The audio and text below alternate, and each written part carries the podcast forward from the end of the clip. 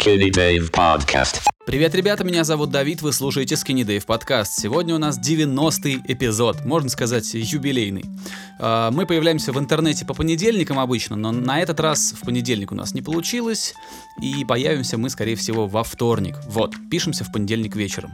Ам, Говорим мы здесь про музыку, про популярную культуру, про кино, про сериалы, про игры и про какие-то другие интересные события, которые нам кажутся интересными. Как я сказал, интересные события, которые нам кажутся интересными? Отлично, Я не замечательно. знаю, я не обратила внимания. Надо, надо на улицу выйти погулять. Э, Значит, э, моим собеседником чаще всего является Игорь Шастин, музыкальный продюсер и главный редактор музыкального сообщества Дроп ВКонтакте. Кажется, все рассказал, можно начинать. Игорь, у меня к тебе вопрос нетривиальный. Обычно я спрашиваю просто, как дела. Сейчас я должен у тебя спросить, где ты нашел э, парикмахерскую? Как ты умудрился постричься в это карантинное время? Я смотрю на тебя в скайпе и вижу, что ты как А, будто, как будто только что вышел из салона. Рассказываю очень простую историю. Обычно, когда мы с тобой общаемся, я сижу в капюшоне, Ага. а сегодня нет, потому что я постригся где-то месяц назад.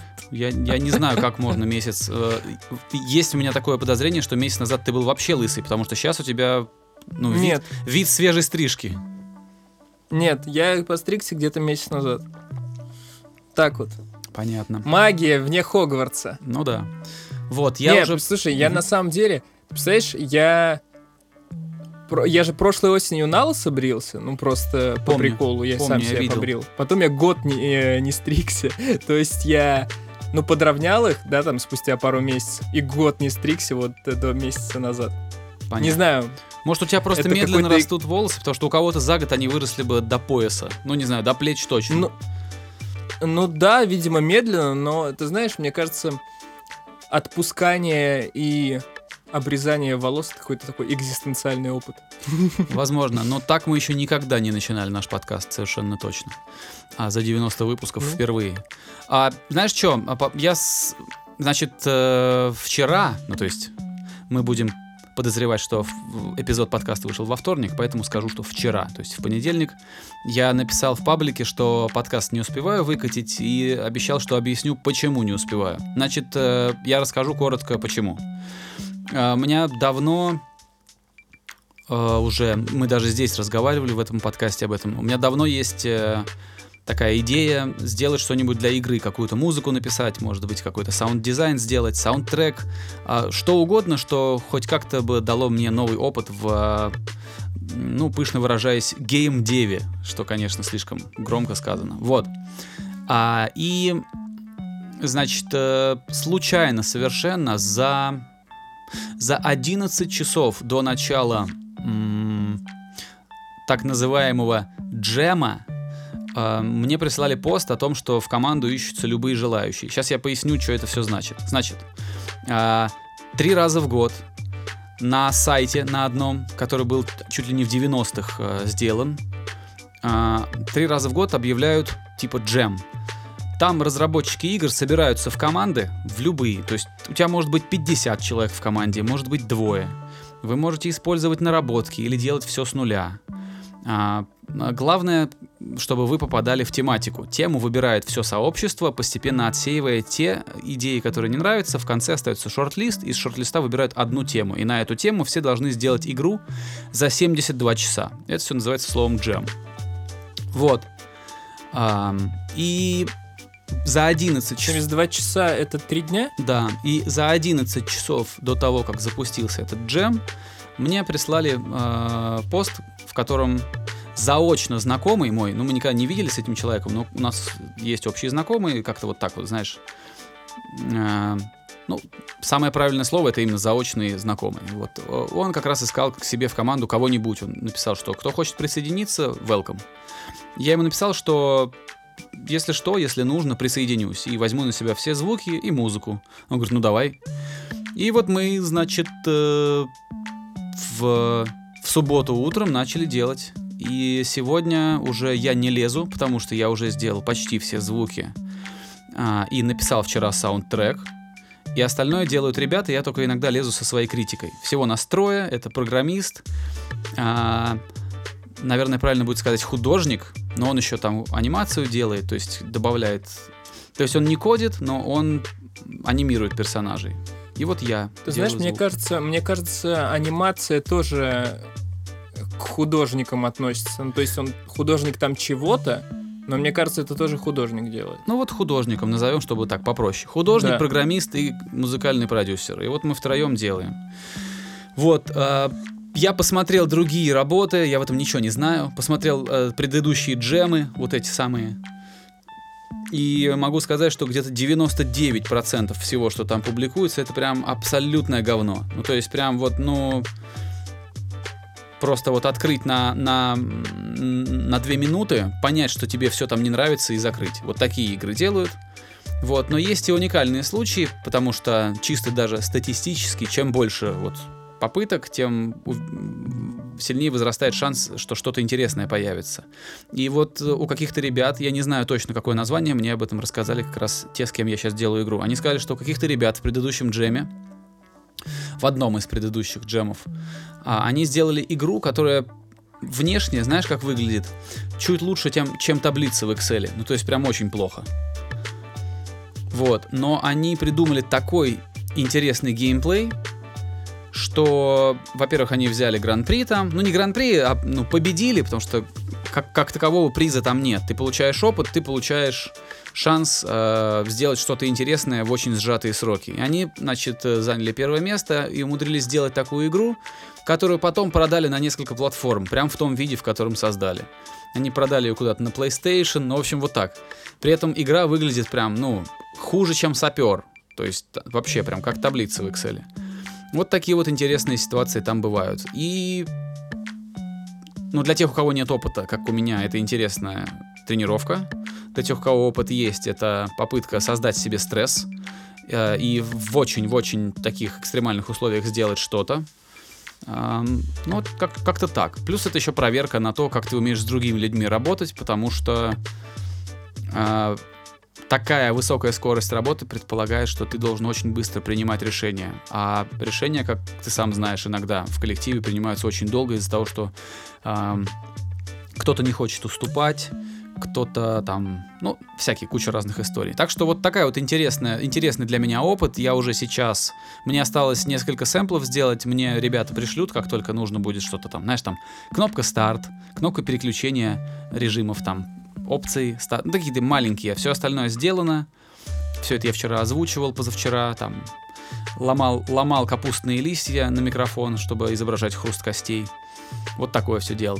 Вот такие вот дела. Что получится, обязательно скину а, в- ссылкой в, комментарии, в комментарии. И, а, ну, значит, точно скажу, что сайт, на котором это все происходит, супер архаичный, там хрен, там даже люди, которые там давно сидят, хрен, хрен понимают, где что найти, как, как там най- попасть к себе в личный кабинет, грубо говоря. Вот, но, ну, такой, в этом есть оп- определенный такой шарм. Ам, вот, пришлю игру, покажу, попробуют ребята поиграть, поругаться. Обещаю, что э, будет красиво, музыка будет интересная, мне понравилось. Но также не могу обещать, что будет э, увлекательно и может у кого-то это будет это вызовет только раздражение и кто-то быстро закроет окно и скажет, ребята, завязывайте с играми, продолжайте заниматься, чем занимаетесь. Вот, такие дела. Слушай, у меня есть сразу пара ремарок.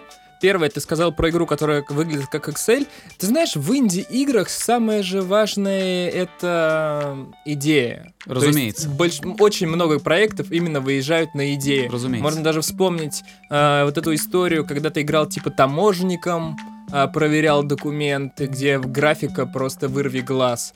Или вот из недавнего, ну относительно недавнего, какая-нибудь баба из Ю, которая заигрывает... Ну это типа головоломка, в которой ты переставляешь слова, ну типа там баба из Ю, там Дор из Ред и прочее, прочее, так что изменение этих слов меняет твои взаимодействия с предметами в игре. Ну, то есть ты Забавно. поменял как бы характеристику этих слов, соответственно, характеристику поменял и предмет, э, передвинул буквы которого буквы которого ты передвинул. Интересно. Я просто в бабу не играл, я в бабу из Ю не играл, да, поэтому я знаю только концептуально, что это такое. Вот. Это первое, что хотел сказать. Так что, да, идея это самое важное вот в таких независимых играх. А второе, я как раз подвяжу одновременно и эм, твои эксперименты с играми нынешние, и эксперименты с, с играми прошлые, где ты а, тоже озвучивал чувака, я не помню, как игра называлась, но там какой-то платформер был, в общем. Хотя это, наверное, не платформер. я не знаю, это был как платформер. Ну, так, проще всего, одним словом, платформер, да. Ну, ну да, да. Вот. И подвяжу я еще последнюю песню, которую ты делал с Вовой. Почему я все это хочу подвязать? Давай. Потому что, э, слушая, собственно говоря, последнюю песню с Вовой, во-первых, как-то мы, мы, мы с тобой обычно обсуждаем каждый раз, когда мы что-то делаем, а про Вову мы как-то забыли. ну как, ну не про Вову, а про эту песню я имею в виду. Вот, и ты знаешь, слушая ее, а, я поймал себя на мысли, что я узнаю стиль какой-то общий, да, не столько повествовательный, потому что повествовательный стиль, ну, он слишком сильно отличается от всего, что, что есть, поэтому он сразу запоминается, а именно музыкальный. И причем я это слышу и в, вот в предыдущей эм, в предыдущей ви- видеоигре, которую ты озвучивал, и в саундтреке к этому подкасту чувствуется вот именно какая-то у всего этого преемственность и общий стиль, и, ну, это хорошо, я считаю. Я считаю, да, я тебя благодарю, но э, я думаю, что от этого никуда не убежишь. Как бы ты ни прикидывался хамелеоном, там, как Фаррелл Уильямс, а, там, не пытался работать в разных жанрах, все равно у тебя в голове есть какие-то, знаешь, там, нейронные соединения, как-то они все завязаны между собой, что и, и как-то ты принимаешь решения все-таки по своим привычным а, маршрутам. И поэтому стиль это не то, что как бы человек такой, сейчас у меня будет свой стиль. А стиль это то, что само появляется и отталкивается вот от, от, э, десятков разных факторов. То есть хочешь не хочешь, а будет у тебя что-то, что что-то, почему тебя можно будет узнать. Например, а, продюсера, которого зовут Эрик Валентайн, Валентайн, его можно узнать по звуку барабанов. Вот я тебе пришлю, например, в личку, если ты мне напомнишь, а, несколько песен, которые сводил или продюсировал он. И ты поймешь, и потом ты уже как-то, знаешь, не сможешь это рас- развидеть, расслышать. То есть ты услышишь раз, как он делает барабаны, и с этого момента ты будешь слышать везде, э, вот по его ударным, что это Эрик Валентайн. Вот, так что это просто вот особенность разных этих. Так, продолжай. Я тебя на полумысли перебил или что? А, собственно, это все, что у меня вот относительно твоих видеоигровых приключений, вот две, две ремарки было, я их и сказал. М. А так, я не знаю, там, Resident Evil вышел, все играют в Resident Evil, может тоже поиграть в Resident Evil. Вот про- игры все, что можно сказать. Я играю в Я ничего Counter-Strike. нового не играл. Я играю в Counter-Strike, я делаю это стабильно плохо. А, если я лезу играть на какой-то сервак, где играют незнакомые люди, то меня выкидывают из команд, потому что вот так отвратительно я играю в Counter-Strike, понимаешь? Э, Ты я рак, успокаиваю короче, да? себя тем, что в принципе от этого, блядь, от, от- от игры в Counter-Strike моя жизнь не зависит. Это, это единственное, чем я себя успокаиваю. А так, конечно, я огорчаюсь. Вот. И... Не, я- Да-да-да, говори. Я перестал играть в соревновательные игры где-то год назад, потому что я не могу, я начинаю очень много времени тратить на это. Да, ты начинаешь это воспринимать так, ты начинаешь вокруг этого какую-то систему ценностей выстраивать, а этого делать не нужно. Ты начинаешь думать, так, я Ну- недостаточно хорош в этом, мне нужно вот это подтянуть, я должен разбираться лучше других. Ты начинаешь принимать правила этой игры и перекладывать на это всю свою жизнь. И это очень плохо. Да, я, у меня то же самое просто. Ну, типа, я, я не знаю, хорошо это или плохо, опять же, это соревновательные, блин, игры. Любая соревновательная история, которая предполагает, что ты со- соревнуешься с другими людьми, она от тебя хочет полной отдачи. Будь ты прыгун в длину или игрок в Quake 3, блин, я Да. не знаю. Это, не- это не важно. Любая соревновательная история предполагает полное погружение. Разумеется, Вот, разумеется. поэтому я, я слишком стар для этого дерьма нынче. Я лучше в какую-нибудь инди, инди-херню поиграю. О, блин, знаешь что? в Стиме, оказывается, есть эмулятор игр с Сеги, там всякие Соники и прочая фигня.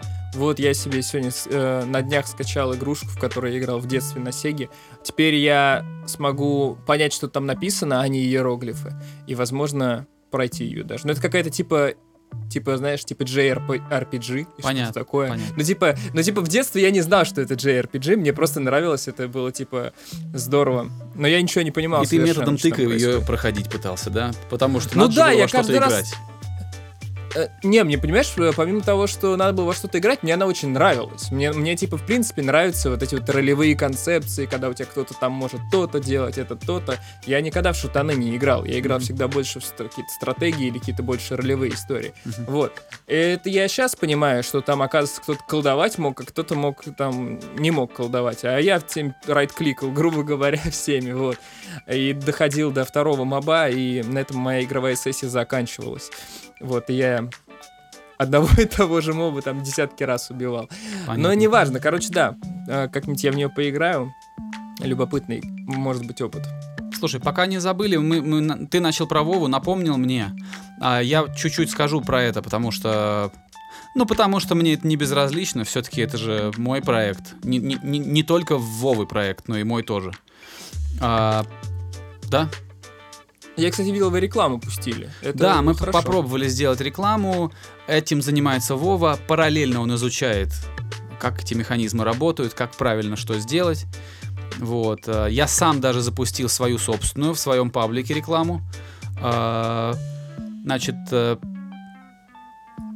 пришло за время кампании ну, что-то чуть меньше 50 человек, и получилось, что за одного подписчика я заплатил где-то 14 рублей. Мне казалось, это, прям много. мне казалось это успехом, потом мне сказали умные люди, что это в принципе очень дорого.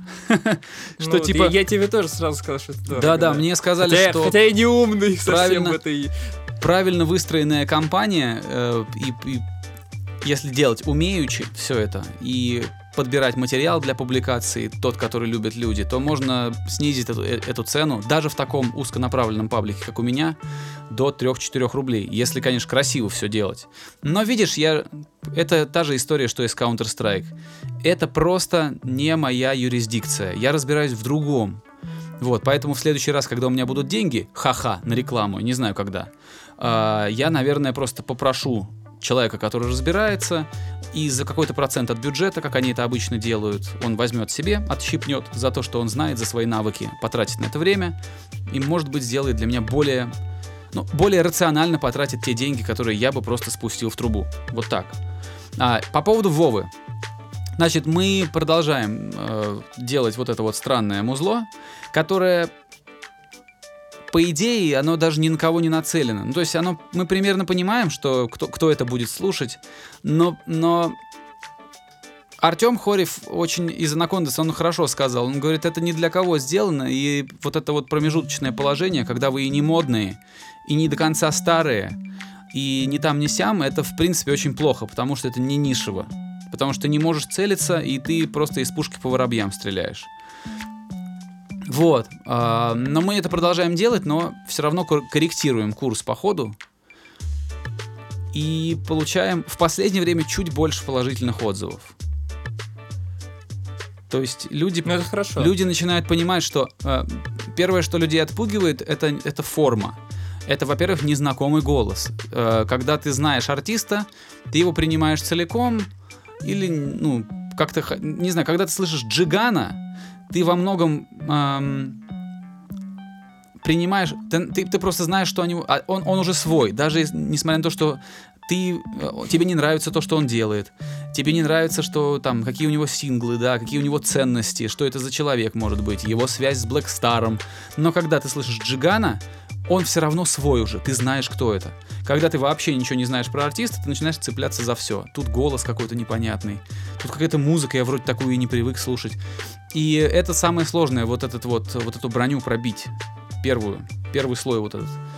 И тоже спасибо паблику «Родной звук», они бесплатно нас публикуют. Мы два, два поста делали. А, Два поста э, я оформлял, писал короткий текст. А, Ну, старался это делать так, как, как мне было бы приятно видеть в таком паблике. И дважды редакторы оказались э, на нашей стороне и опубликовали нас, не спросив с нас никаких денег. Это приятно. Вот. И в, в принципе там как раз и понятно вот в этих текстах в, в родном звуке, что мы пытаемся делать. Мы пытаемся делать, в принципе, народную музыку, но не стыдную. То есть не не опускаться до там э, обстановка по кайфу, я, я тебя поцелую, вот этих сейчас, сейчас эта песня, сука, она у меня из головы не может просто вылезти. Я это не слышал, но это звучало как э, набор э, слов. Ну там я две строчки вспомнил оттуда. Вот я тебе пришлю ее, ты один раз ее услышишь, и все, Игорь, до свидания. Больше ты ее не забудешь, эту песню. В этом ее магия. Вот. Тогда не надо. Ладно. А, и вот мы пытаемся делать что-то народное, очень человечное, очень понятное, но при этом не скатываться в пошлость. Вот и все. Вот как-то так. Слушай, а я вот, честно говоря, не помню, а проект, который у Вова был до этого, он э, эстетически сильно отличался? Он, э, понимаешь, в чем дело? Если бы проект Вовы, который был у него до этого, если бы он остался в силе, то я был бы рад с ними работать. Вот в чем. Мне тот проект нравился очень, и мне казалось, что его нужно продолжать развивать, потому что он-то как раз вот этот вот первый слой э, зрительского внимания он преодолел. То есть он получил хоть какой-то отклик. То есть публика уже примерно понимала, что от этих ребят ждать. Уже кто-то их узнавал. Там, ага, это вот эти, которые с Нойзом гастролир- гастролировали. А, это вот эти, у которых там Нойз в клипе и Анакондас в клипе. То есть а, мне нравился тот проект, но, к сожалению, там куча, куча всяких маленьких факторов, когда ну, просто получилось, что ребятам не до него стало. Типа, А- Нет, это я все понимаю. Извини, что тебя прям перебиваю, он прям отличается. перебиваю, Он перебиваю. отличается, да. Он, безусловно, отличается. Он, э, я бы сказал, что он был гораздо моднее в последней своей вот э, итерации, то есть когда у них последняя пластинка вышла, она была модная. Они обратили, обратились к Tune Crashers, это продюсер, который Максу Коржу что-то делал, такой белорусский. Вот. Они попросили, это было когда у Грибов были там громкие треки, и они сказали, нам надо вот примерно так, чтобы было модно, чтобы поскакать. И это был э, шаг в правильном направлении. Но потом... Потом случилась жизнь просто у ребят. Вот и все. Знаешь, когда ты вот вроде музыка, и у тебя есть мечты какие-то, да, ты хочешь там площадку собрать, альбом продать. А потом происходит жизнь. Тебе надо на работу, тебе надо вот это делать, вот то делать, и тебе уже не до этого.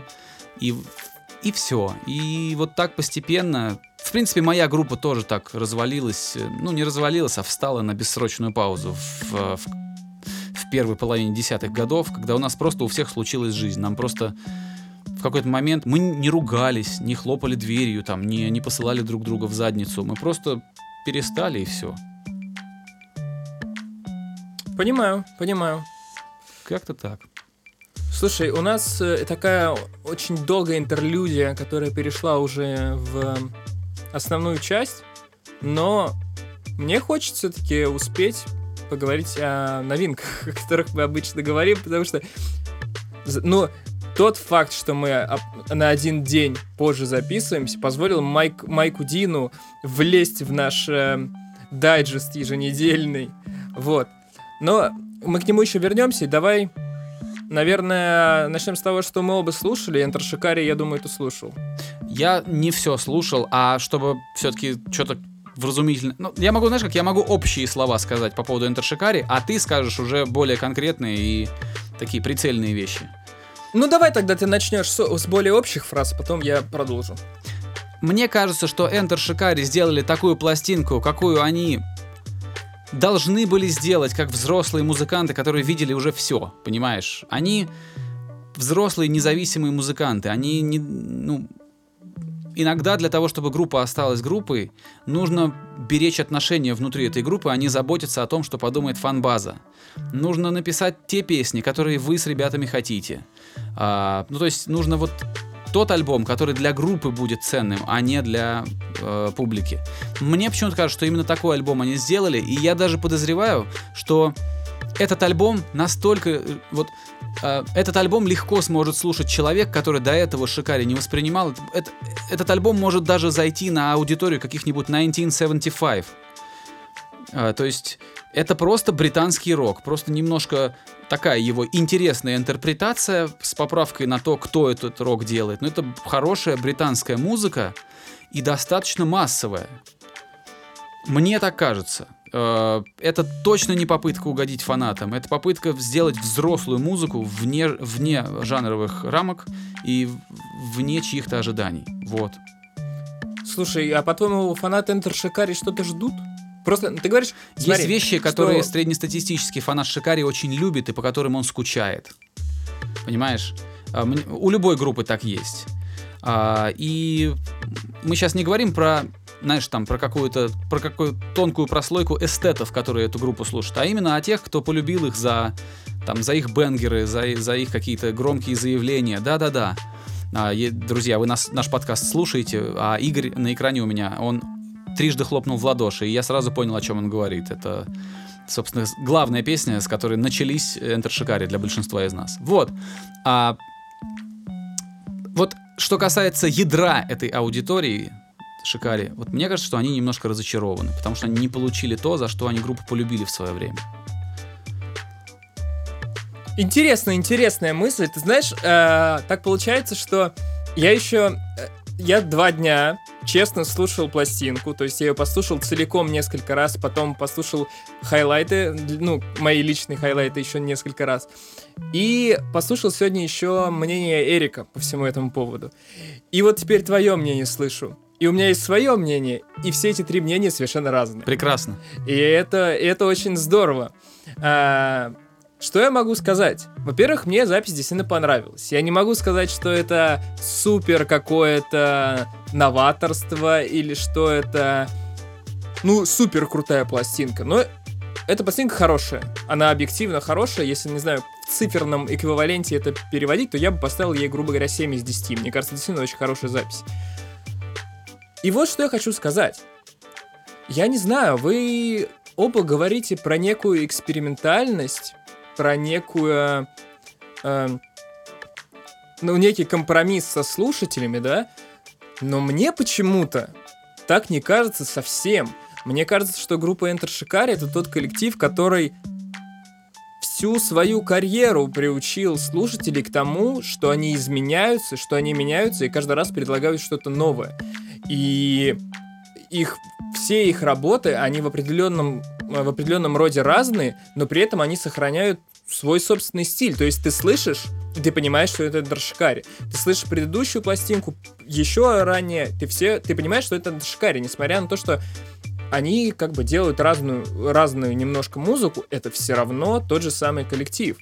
И вот в этом никакого компромисса я не вижу. Мне кажется, во-первых, ну, конечно, я смотрю с своей колокольни на все это дело, да, а, и я не вижу, что тут может не понравиться любителям группы, потому что, мне кажется, для них именно вот это вот, ам, как это сказать-то красиво, разноплановость, это бесконечное движение и развитие, мне кажется, это и есть одна из их основных характеристик Enter Shikari. И это здорово. Относительно экспериментальности. Я не знаю, может я, конечно... Если что, я про эксперименты не говорил. Если что, я про Да, эксперименты да. не говорил. Да, просто Эрик сказал наоборот, он сказал, что она экспериментальная, и порог вхождения будет туда сложный. Я не знаю, может, я слушал какое-то слишком странное дерьмо в своей жизни, но мне она совсем не кажется сложной для восприятия и сложной для входа. Вот. Но это общие фразы, и если более детально, мне очень нравится, что запись очень целостная, что присуща последним работам Shikari, то есть, грубо говоря, вот это шестой их альбом, и если первые три, на мой взгляд, были немного салатом таким, то есть всего подряд то навалили, и как-то это вот все вместе из себя что-то представляет, то последняя работа, то есть Mindsweep, э, предыдущая пластинка, это очень крутые именно как альбом. То есть ты можешь ее включить с начала и до конца, и тебе не захочется что-то скипнуть, что происходило для меня на ранних записях. При этом она подкреплена крутыми синглами, то есть здесь есть отличные песни, которые круто звучат вне контекста. Но при этом есть и моменты, которые вне контекста не звучат совсем, но внутри звучит, звучат очень круто, как, например, ор- оркестровый, оркестровый трек, там, «Элегия», что-то там. Это действительно классно сделанный трек, который звучит смело для группы, которая делала все время хардкор, всунуть в альбом конкретно оркестровую музыку. Это очень здорово и смело, но это все вместе звучит, и переход на те же самые оркестровки не воспринимается чем-то невероятным от Enter Shikari, на мой взгляд. Поэтому, да, получил я удовольствие, мне понравилось, хорошая запись. Вот так вот. Ну, я послушаю, я, я, я не думаю, что я останусь чем-то там недоволен. Вот. Но тут еще надо сказать, что я спокойно всегда к ним очень нос- относился. Я был на их концертах э, не раз. Слушай, не два и, не, не, по-моему, даже не три. Я, более того, я был в Москве и в Атланте на концертах Enter Shikari. Вот. А, но это не моя любимая группа, но это группа, которая как бы как, как, как Михаил Круг на мемах. Мое уважение. Я снимаю шляпу перед этой группой. Знаешь, 20 лет команде, без перемен в составе, без э, каких-то прогибов, просто свое делают, да и все. То есть это огромное уважение, даже несмотря на то, что там постоянно в моем плейлисте их нет. Вот. Но я послушаю, Да. я, может быть, если мы с тобой вспомним через неделю, то я пару слов скажу, что я там себе подумал. Но я подозреваю, что примерно то же, что я сегодня сказал, то- тоже и останется. Вот. Да, э, я с тобой согласен вот с главным выводом, что Shikari уважение за то, что они... Они очень классно изменялись, не, не становясь пошлыми и не становляясь попсовыми. И при этом они менялись, что тоже очень важно. И за это действительно респект. Таких коллективов немного. Да, Вот. совершенно точно, совершенно точно. Более того, таким коллективам труднее, чем другим. Это действительно непросто. А, это гораздо более долгий путь. Это как подниматься по ступенечкам вместо того, чтобы лифт, лифт просто какой-то, сесть в лифт и быстренько подняться. Это действительно сложно и в плане прибыли и выживания самой группы. Многие группы не выдерживают вот это сложное испытание, когда музыканты вроде бы все хорошо делают, но пока что им никто за это не платит. Это, это сложно. И, в принципе, когда, ну вот, я давно сф- сформулировал для себя вот это мнение. Э, Мне очень нравятся те группы, у которых за плечами что-то есть, те музыканты, у которых за плечами что-то есть. Когда на сцене появляется, ну, на глобальной сцене, появляется какой-то артист, перед которым все разом начинают преклоняться, э, я всегда смотрю, а что до этого-то у него было? Что? Что вообще за человек-то? Хочется мне узнать. И больше всего доверия у меня вызывают именно те люди, которые не просто вот из ниоткуда появились и сразу бабахнули, а которые к этому шли. Потому что они, черт возьми, заслуживают этого уважения э, повсеместного. Потому что путь это сложно. А, когда ты идешь э, из ниоткуда к собственной мечте и в конце концов ее получаешь, это заслуживает уважения. А когда ты а, просто рожей вышел и петь умеешь, то к этому как бы тоже респект, но не такой, не такой фундаментальный. Вот. И поэтому, когда, мне кажется, мы даже сто лет назад с тобой про это говорили, был такой артист, его называли Wood Kid, который делал очень красивые клипы, очень неординарную музыку. А, а, ты, наверное, не помнишь, да? А, Он, по-моему, даже недавно что-то выпускал. Это французский электронщик, кажется. Да, да, да. Но он еще какой-то дизайнер, он там какой-то там тусер. И я начал смотреть, а что... А, типа, что за плечами-то у тебя? Мне стало интересно. И я понял, что ничего там нет. Ну, то есть, что этот человек никогда не был музыкантом, что вот он выступает такой весь, у него оркестр там на сцене, он делает вид, что он ими дирижирует всеми. Это прекрасное шоу для лохов.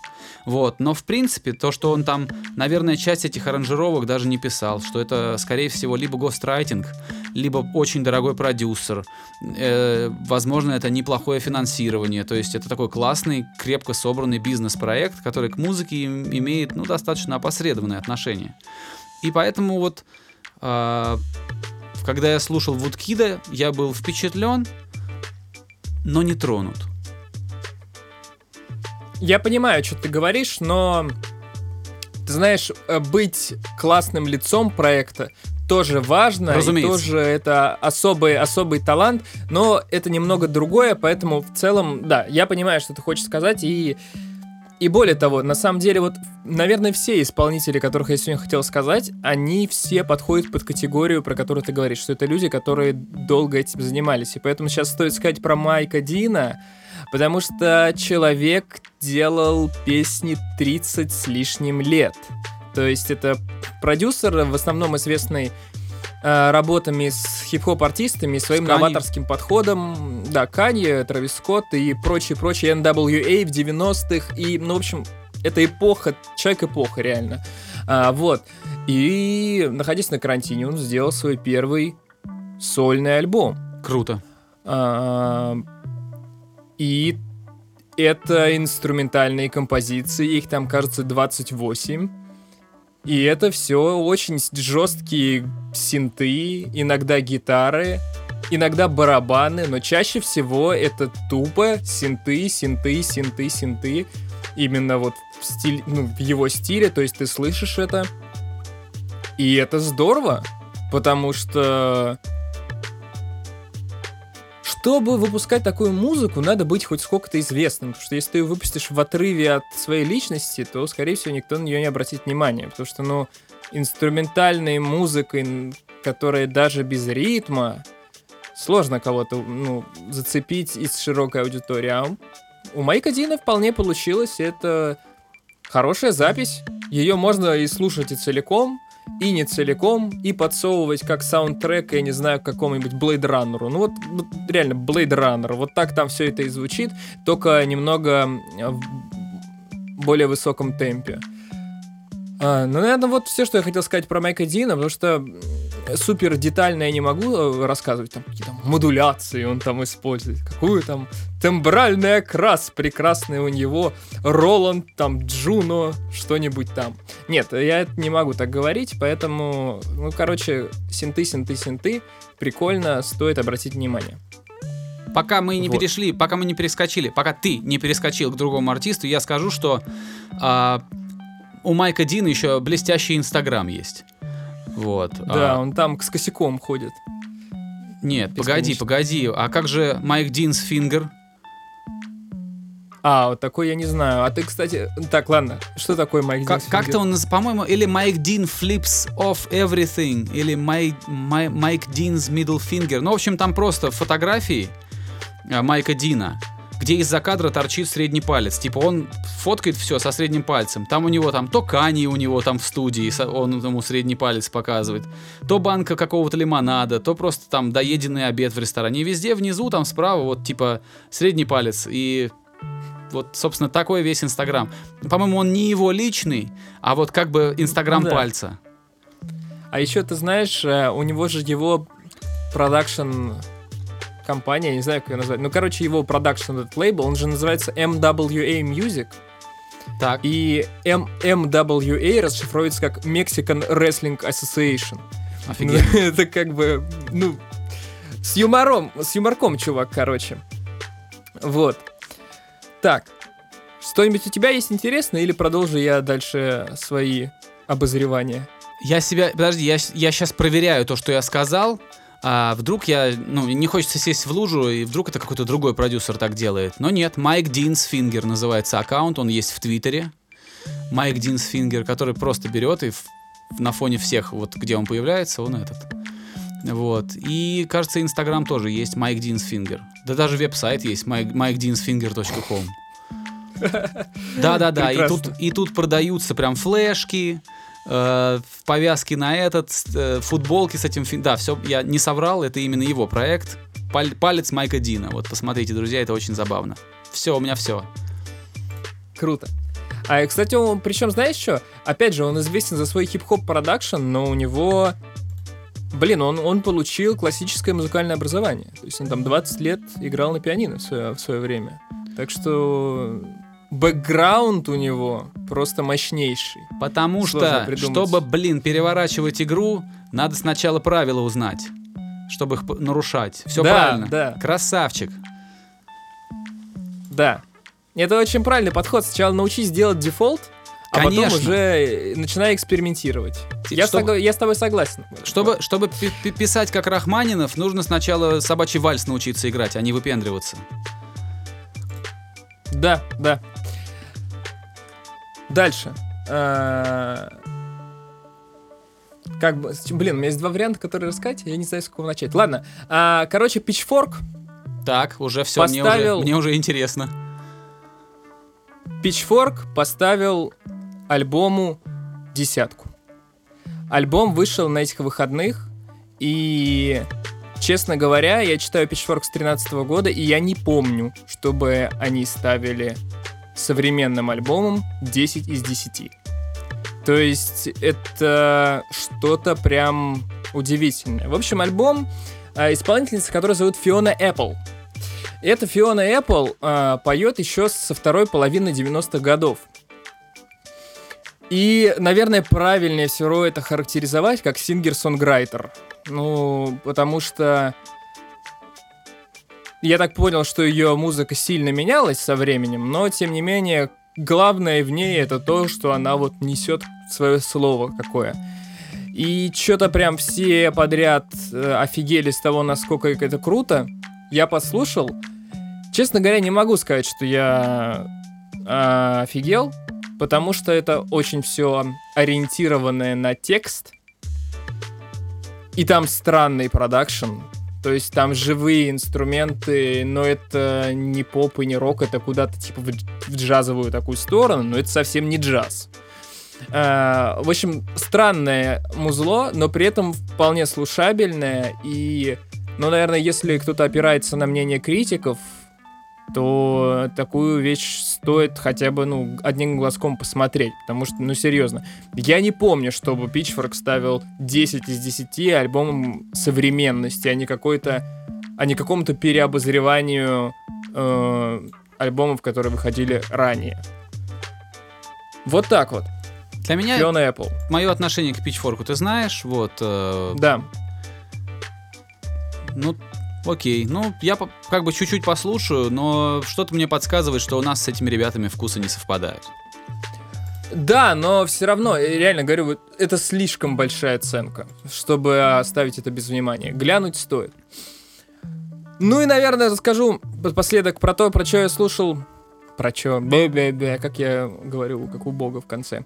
Короче, я слушал очень много на этих выходных британскую певицу, которую зовут Рина Саваяма. Рина Саваяма появилась на широких радарах в 2017 году, когда у нее вышла EP, который отличал достаточно смелый поп-продакшн. То есть это поп, и это R&B, но такое в альтернативу, скажем. То есть это действительно странноватый продакшн был. Причем до этого она выпускала какие-то синглы в 2013 году. То есть ей сейчас около 30 лет, и она только выпустила дебютную пластинку. Опять же, это человек, который долго-долго шел к своей цели. А, Она тоже сингер, син- сингер-сонграйтер тоже, через дефис. кто? Рина Саваяма. Своя... м- а, тут сложно сказать. Дело в чем? А, дело в том, что это очень здорово наблюдать за человеком, который с артистическим подходом. Но вторая интересная часть заключается в том, что ее EP 17 года, который назывался Рина, и альбом дебютный, который вышел в пятницу, который называется Самбаяма, продюсировал такой человек, как Клэренс Клэрити. И этот Клэренс Клэрити мало кому известен, но в 2015 году он выпустил свою, я так понимаю, это была дебютная его пластинка, но я могу ошибаться.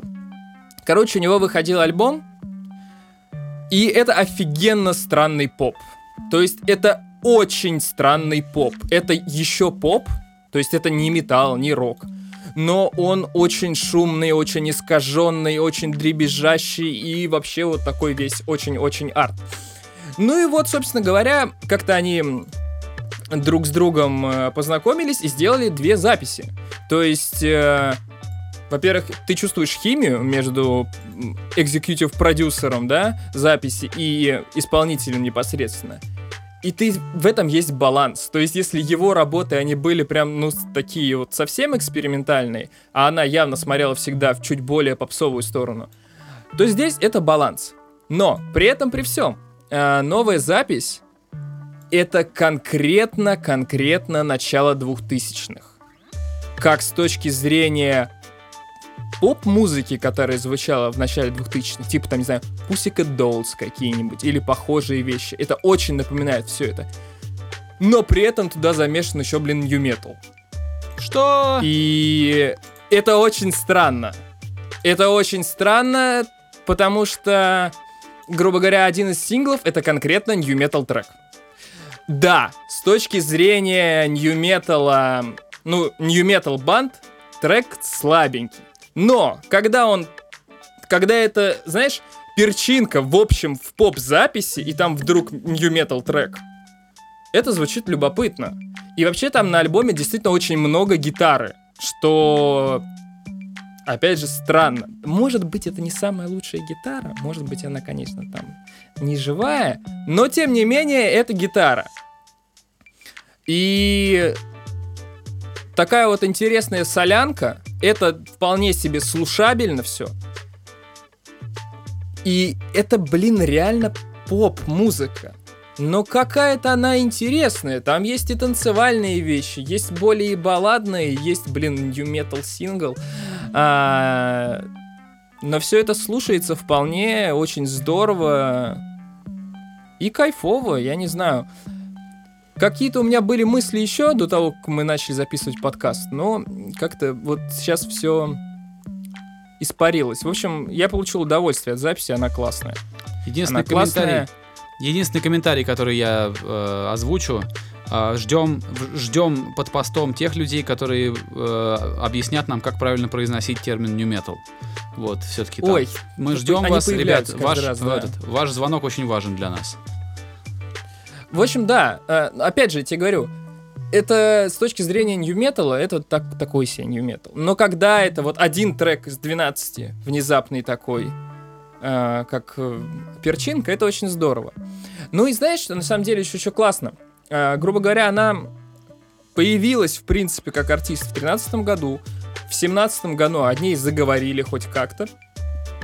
И сейчас она получила большую известность, ну, скорее всего, хорошо примут пластинку и критики, все подряд.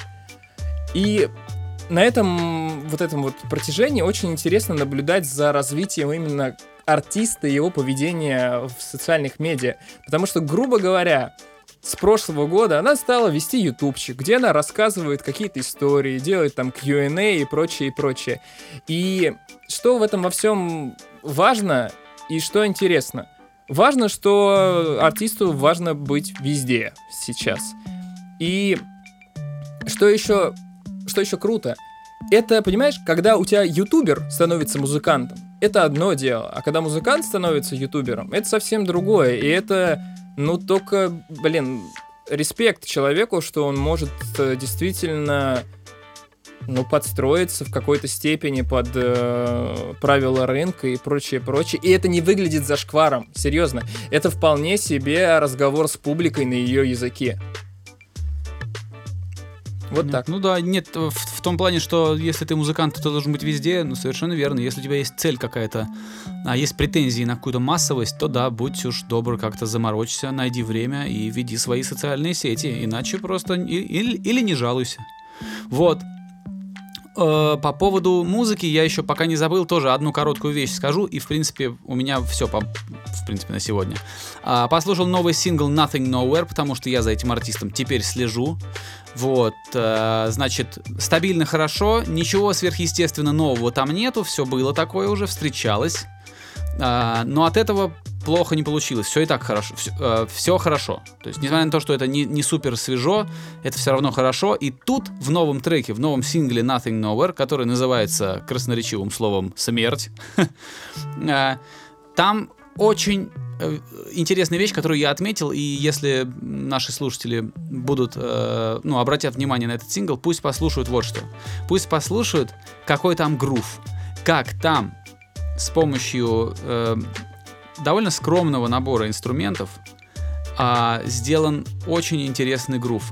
Как эта песня при таком м, скудном оформлении умудряется качать.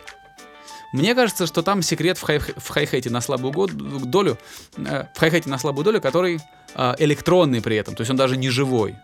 И вот он там во многом делает песню, потому что убрать его и пропадет вот этот вот странный, э, интересный вайб.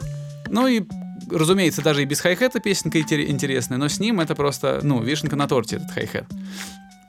И мне кажется, что когда такие штуки получаются, это такие вещи очень сложно, как бы тебе сказать, э, такие вещи очень сложно прогнозировать. Когда ты садишься делать трек, ты не знаешь, что в нем выполнит вот эту вот интересную роль, ам, как сказать, вот решающую. Мне кажется, что когда Nothing Nowhere продюсировал этот трек, он не знал, что этот хай-хет вытащит песню так сильно. Вот, это, это такое вот, собственно, нечто божественное, что в музыке есть. Ну, если мы, так, если мы выберем такой термин, божественное, или как это еще можно назвать, нечто космическое. Вот. А, Прикольно получилось. Э, Призываю вас послушать эту песню. А, Обращая внимание на то, вот, что я сейчас озвучил. И в целом у меня все на сегодня. У тебя как? Вообще, у слушай, тебя раз есть ты сказал, темы? ты сказал про синглы, да, ты сказал про синглы, и вышел же новый Джоджи, Да, я не который... послушал пока. Он странный. Он реально, вот, наверное, это самый странный из его последних синглов, потому что, ну, во-первых, он как бы из двух совсем разных частей, а во-вторых, там, в принципе, очень... Ну, он, короче, экспериментальный такой в определенной мере. И вышел сингл у Джейми XX. Джейми XX э, чувак из группы The XX и электронщик, типа, вот, хаос, вот, куда-то туда. А, блин, типа, мне кажется, если большинство из наших слушателей, наверное, не очень секут в электронной музыке, вот там в хаосе, техно и прочем, прочем, я, прочем. я, например, не секу. Я тоже совсем не секу, и поэтому, кто не сечет, надо все равно что-то такое хотя бы по верхам знать. И вот Джейми XX это именно то, что стоит знать по верхам. Потому что все его облюбовали в свое время, все обхвалили, и для общего образования послушать стоит. Вот то же самое и с его новым синглом. Я не помню, как он называется, но стоит обратить внимание. Вот так вот. Наверное, надо закругляться. Наверное, надо закругляться. Так что я со всеми прощаюсь. Услышимся на следующей неделе. Ребята, мы чуть-чуть опоздали сегодня, но надеюсь, наш э, вот этот подкаст оправдал ваши ожидания, не огорчил вас и дал вам много всякого интересного, чтобы послушать, оценить, проанализировать э, и прокомментировать. А, собственно, к комментариям я вас э, призываю традиционно. Приходите, пожалуйста, в секцию комментов, напишите, что думаете. Может быть, расскажете о какой-то своей музыкальной обновке, а, что-нибудь свежее, только расскажите. Не, не то, что 10 лет назад вышло, а прям вот недавно. А, если вы сделаете это интересно, конечно, все вокруг это послушают. Вот.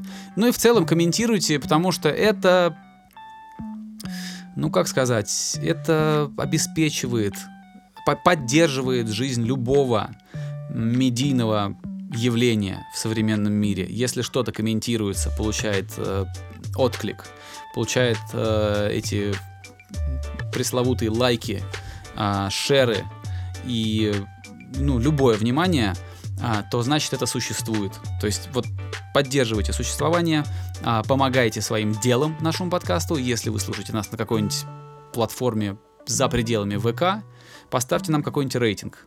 Любой, какой посчитаете нужным. Вот. Ну и, конечно, оставайтесь здоровыми.